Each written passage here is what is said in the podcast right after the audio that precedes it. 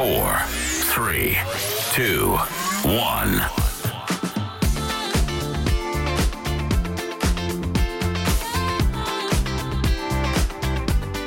おはようございます。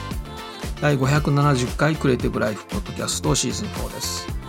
今日は2022年11月15日火曜日の早朝です。このポッドキャストは毎週火曜金曜の早朝に配信しています。はい、えー、新海誠監督のですねこれ8作目になりますね、えー、長編アニメーション「すずめの戸締まり」がですねえー、なんと公開3日で、えー、講習18億円超と、まあ、これ IT メディアの昨日のニュース記事ですけれども、えー、興行収入が公開から3日間で18億 ,18 億円を超えたと発表ということですね。歴代の新海誠監督作品の中で最も速いペースということで、まあ、早いですよね。あのアマゾンプライムであの冒頭の12分を公開してるんですよね私はそれを見たんですけれどもまだ映画館では見てませんけどもまあ娯楽完全にもうエンターテインメントの映画ど真ん中という感じで、えー、まあ誰でも楽しめるようなストーリーになってる感じですね。まだ見てないからね。見見た見ないといけないんですけれども。であの新海誠監督はですねあの動画コンテっていうのをね毎回作っていてあのトゥーンブームのですねあのストーリーボードプロっていうのを使っています。で実は、え前はですねあのアドビの製品を使っていまして、えフォトショップで絵を描いてでオーディションで、まあ、音を作って編集してで After Effects に全部持ってきてで動画コンテ作ってたんですよね。でただこれ3つのツールをこう使わないといけない。結構面倒だったこともあってえっ、ー、とね「君の名は」ですね「君の名は」からあの乗り換えてるんです。この Adobe の製品から、えー、 Toon Boom の Storyboard Pro に変えてます。だから「君の名は」それから「天気の子」もそうですし今回もだから使ってると思うんですね。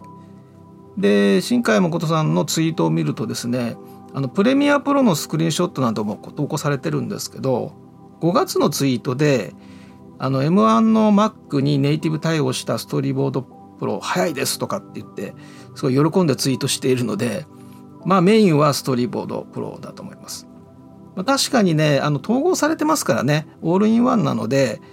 非常にあの、まあ、ストーリーボストーリーボードっていう名前名前自体がもうストーリーボードプロってねついてるぐらいなので、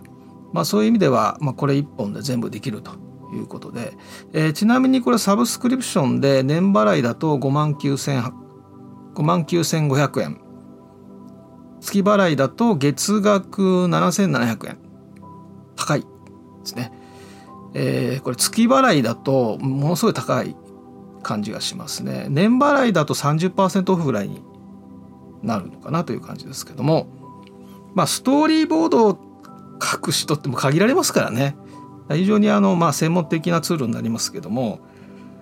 えー、ちなみにですね新海誠ストーリーボードプロで Google 検索するとなんと私のポッドキャストが、えー、ヒットします。これはね第500回の時に、えー、新海誠さんが動画コンテ作成に使っているトゥーンブームストーリーボードプロっていうタイトルで配信してるんですね。ちょっといつ頃だったか忘れましたけれども。でこれ URL がだから生成されてるので Google でヒットするんですよね。で私が使っているポッドキャストの配信ツールはですねあの Spotify のアンカー、まあ、みんなこれ使ってると思いますがですからアンカーからもう Spotify、Amazon Music、えー、Apple Podcast というふうに、まあ、1回あの一度設定すれば全部更新されるっていうですね、えー、非常に便利なシステムになってるんですがまあこの映画はねあのもう大ヒットすること間違いなしって言われてましたけど、まあ、その通りになったと、えー、いうことでねあの少し空いてきたら見るかっていうね感じですけれども是非見たいと思ってます。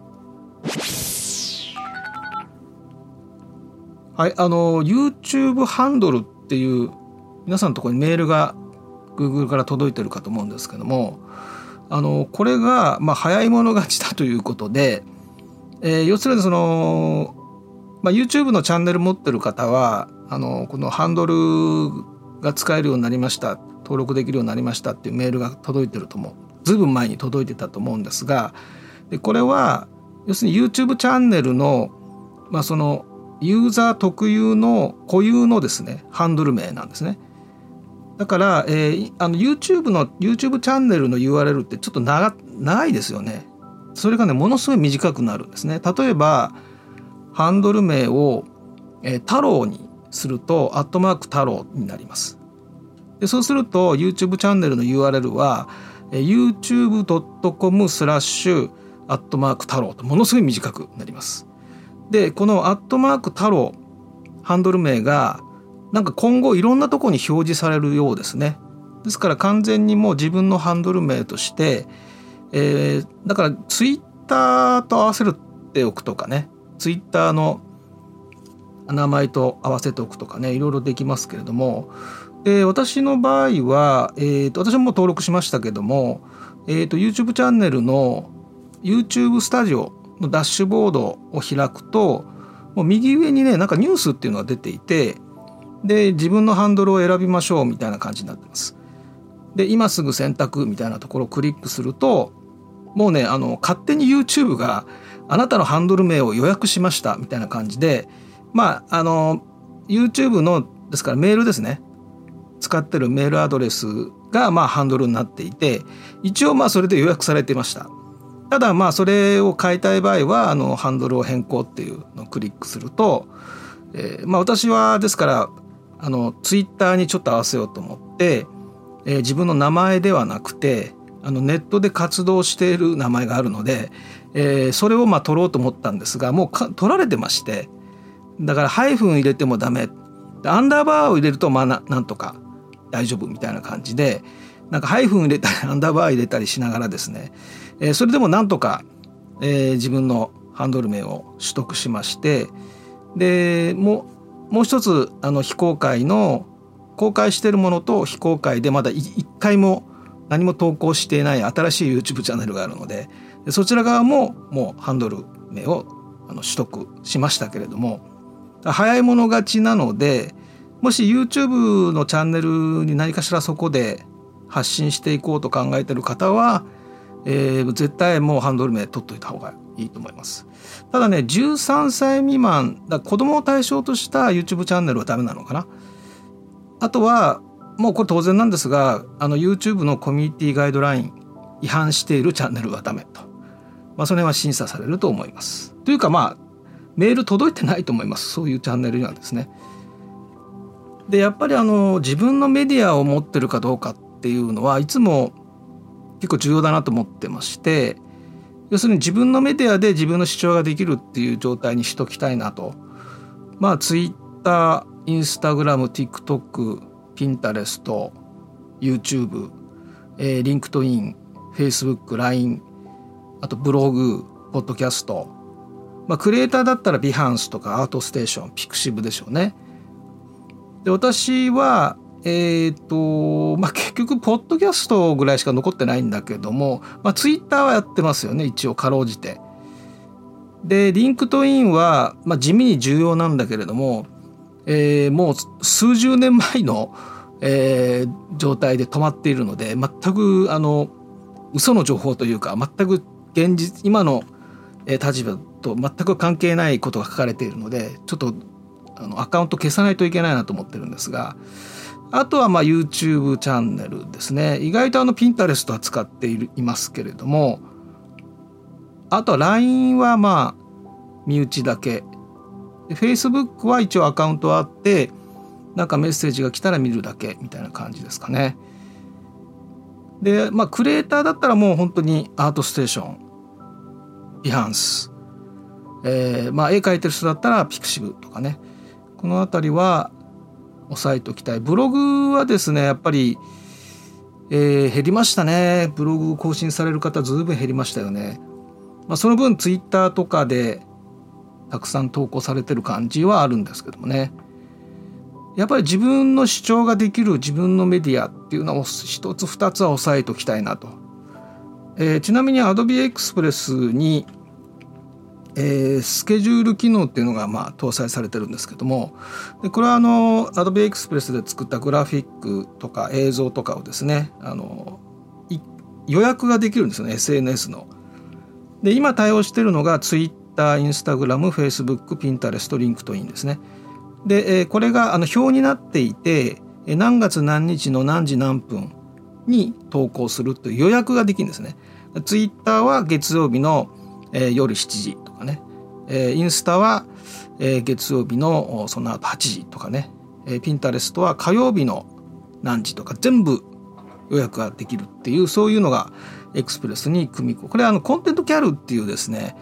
サービスをアドビが買収してでその機能を丸ごとですねあのエクスプレスに統合したというものででどんどんどんどん SNS これが増えていくので、えー、まあ自分のメディア持ってる分だけですねあのエクスプレスで予約をしてで、え、自動配信みたいなこともできるということですね。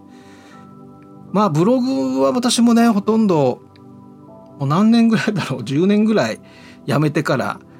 えー、前はね結構長文のブログ記事たくさん書いてたんですけれどもね、えー、結局今残ったのはポッドキャストのみということでポッドキャストはもうかなり続いてますので、まあ、喋るだけですからねまあこれはでも人によるかな書く方がいいっていう人は声出すのは苦手っていう方はね文字の方がいいと思うんですがまあ、それぞれ人に合ったとそのね自分の得意な部分であのメディアをねあのちゃんとこう育てていくということをねやっていった方がいいのかなと思います。はい、えー、と前回の配信のですねちょっと補足といいますか、えー、ちょっと司法省が調査を始めた時にちょうどマイクロソフトがアドビとマクロメディアを対抗するための新しい製品を出したおかげで、えー、まあ少々の承諾を得られたみたいなね。アドビ当時のアドビの CEO がいやラッキーだったよみたいなねそういう話をしましたけども、えー、ちょっとね乱暴に話しちゃったのでそのマイクロソフトのじゃあ何っていうところも全然話さなかったのであの IT メディアのこれすごいですね IT メディアに全部当時のね記事全部残ってるんですね。で、まず2005年に、えー、アドビは、えー、2005年の4月にですねマクロメディアを、買収ということで買収金額は、えー、約34億ドルで買収ということでで、その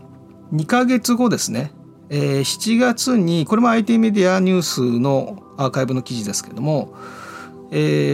アドビのマクロメディア買収で、えー、司法省が追加情報を要求と。まあ、調査がもう始まっていて、まあ、いろいろこうまあ情報出せみたいなね。でそれに対してアドビはまあ司法省にの調査にですね、えー、協力しますというようなことをまあ表明するとかっていうようなことがあってで、えー、その10月ですね。それからさらに3か月後これはねエンタープライズウォッチだからインプレスのメディアですけれども、えー、2005年の10月の記事ですね、えー、司法省から、えー、買収の承認を得たとつまり、えー、マクロメディア買収の承認が得られましたよという記事が出ています。であとはまあ欧州のいくつかの規制当局の承認待ちみたいな感じで、まあ、ただ、あのー、年内には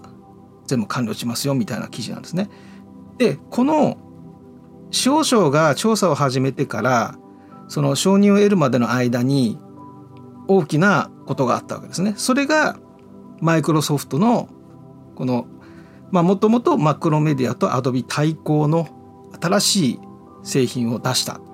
でこれについてもこれはね GD ネットジャパンの2005年の9月の記事なんですが、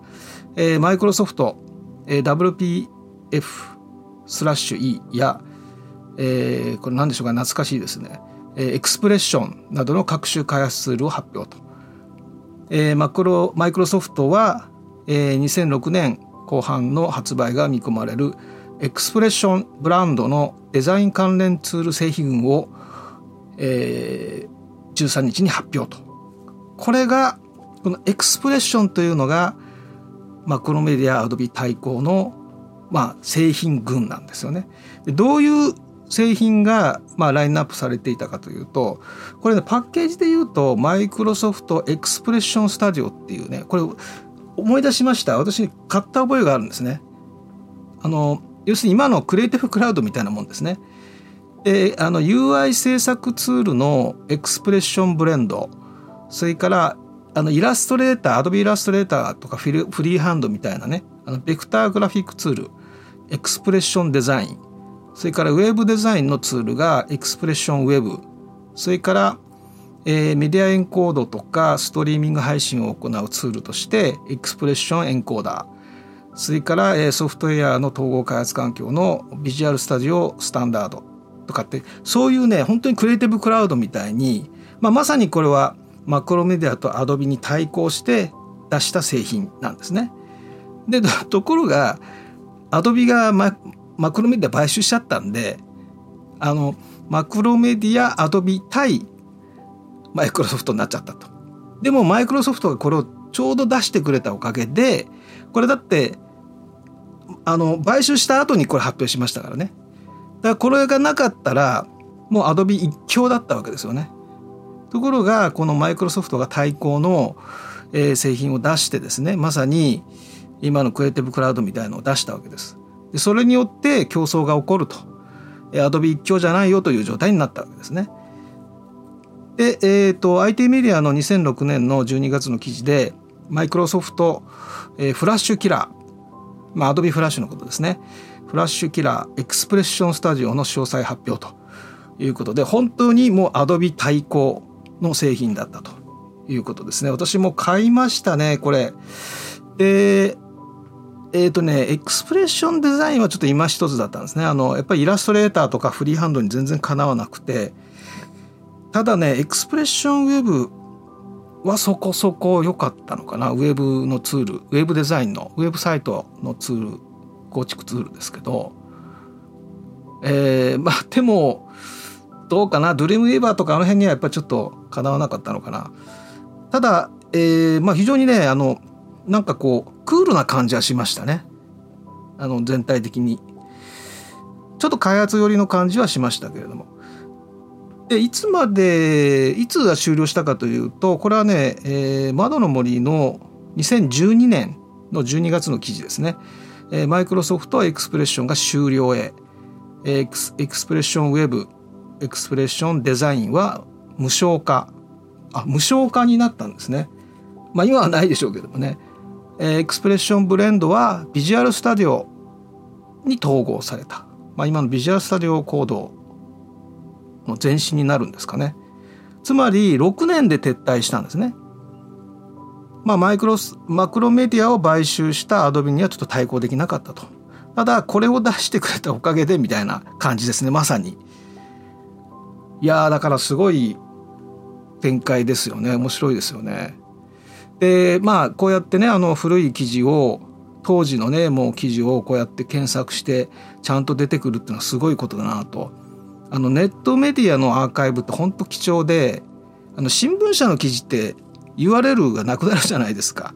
記事がなくなっちゃうというか。でもあのこうやって例えば IT メディアとかねインプレスウォッチ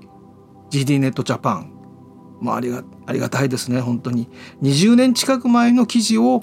ちゃんと検索して見れるというね状態になってると。であと個人のあの有益なブログっていうのもたくさんあったんですけどもやっぱり途中で皆さんあの放置状態になりなるわけですね。でそうするとそのブログサービスが終了していくわけです。でこの他のサービスに引っ越さなきゃいけない時にそれユーザーがやんないといけなくてずっと放置状態だと消えちゃうんですよね。だから本当にねこの個人の有益なブログたくさんあったんですけど結構もうネットから消滅していてまあインターネットアーカイブとかで少しは見れるんだと思うんですけどもだから何ですかねこのネットに蓄積された有益な情報こういう昔のね貴重な情報っていうのが、えー、ずっと残らないっていうのがねまあこれはビジネスで商用化されネットが商用化された時点でもうそれはしょうがないって言えばしょうがないですよね。それお金誰がそれを運営のね維持するためのお金を出すんだっていうことになった時に、まあ、何も言えなくなってしまうんですがなんかうまいね仕組みができればいいかなと思ってますがいや IT メディアねインプレスウォッチありがたいですね。えーとですね、今月の9日から10日2日間ですね、サンフランシスコで、えー、 Webflow Conference っていうのがありまして、これまあオンラインでも参加できますのでハイブリッド開催ということなんですが、まあ、 Webflow というのはノーコードのウェブサイト制作のまあサービスです。私はあの Adobe Muse のまあエヴァンジェリストみたいな形でずっと Adobe Muse ノーコードのやってましたのでちょうどね Adobe Muse がの開発が終了するというのが発表された時にこの Webflow の CEO があの Adobe Muse のユーザーの皆さんウェブフローへようこそみたいなあのメッセージを発したというのは覚えてますけどね。あのウェブフローは本当にいいツールで、まあ、あの私もミューズを紹介しつつ、えー、ミューズの代わりになるものは何ですかって言われた時にもうウェブフローぐらいしかないかなというふうに思ってたぐらいなんですけどもでそのウェブフローの、えー、このカンファレンスがあってその基調講演の映像がですねえーと、1時間20分ぐらいあるんですが、えー、この Webflow の公式の YouTube チャンネルで公開されてます。でウェブデザイナーの方にはねぜひ見ていただきたいとあのノーコードもここまで来たよというのが分かります。まああの Adobe Express が Wix と提携というか、まあ、連携が可能になりまして、まあ、正確に言うと Wix の中で Adobe Express が使えるようになるわけですなんですがこれはあの Figma と Webflow が連携したらかなりいいコラボになると思ってましてこれ前から思ってたんですけどもね。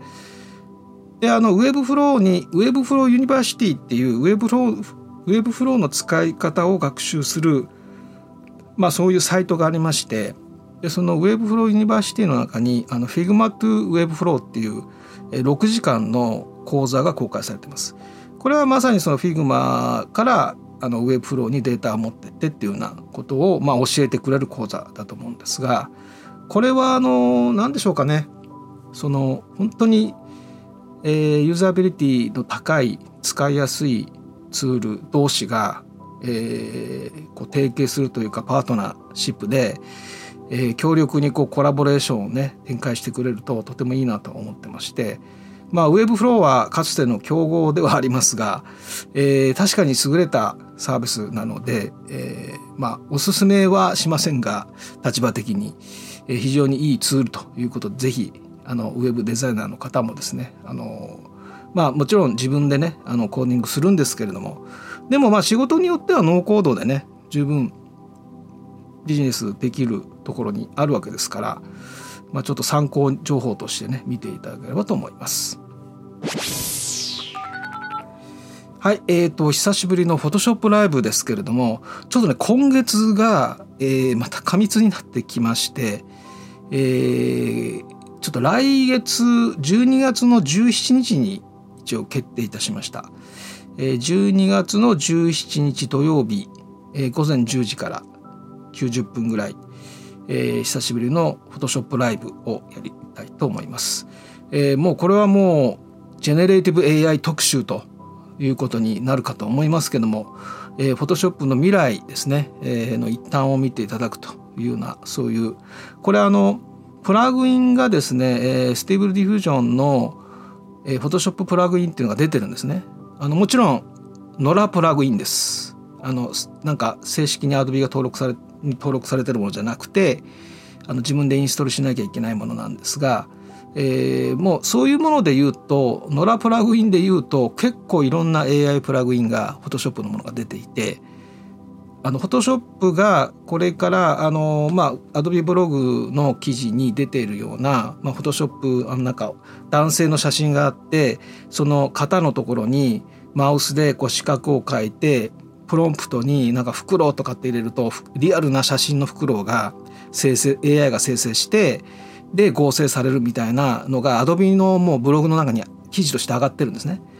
だからこれがこれからのフォトショップだと。これとてつもないことで今までは写真を探してきてでまあストックフォトとかねそれこそ Adobe ストックとかから探してきてで切り抜いて合成とかっていうのがまあ今ずっと長い間やってきたことですよね。でそれが選択してテキストで打ってそこに AI で生成させてってなんてなってくるとこのアートワークってどういうふうに変わっていくのかなと。今は何でしょうかねそのクリエプロのクリエイターの人たちがなんかやってるというよりはその AI に興味のある人たちが積極的に今動いてますよね。でプロのアーティストとかデザイナーとかがどうこれを使うかというのが非常に興味があったり、えー、これがビジネスになると、えー、どうなんですかねストックフォトみたいな、まあ、アドビストックは当然このジェネレティブ AI をあのもう何でしょう吸収しちゃうというかアドビストックの、えー、4割ぐらいは人間がと写真を撮ったり書いたもの6割は AI が生成したものみたいになると思うんですねアドビストックも。だからよくストックフォトが危ないって言うんですけど逆にあのストックフォトの方が有利ですよねデータたくさん持ってるわけですから。だってアドビストックだって3億以上のアセットがあるわけですからだからそれにジェネレティブ AI が入るわけで、えー、だから強いですよね。でそれとフォトショップとかが連携するからこれはなかなかね今度ベクターグラフィックの先生とかねなってくるともうどういうふうどういう展開になってくるのかなっていうのがねちょっと想像力をテクノロジーが超えるような感じになってくる可能性がありますがフォトショップライブ12月17日午前午前中ですが、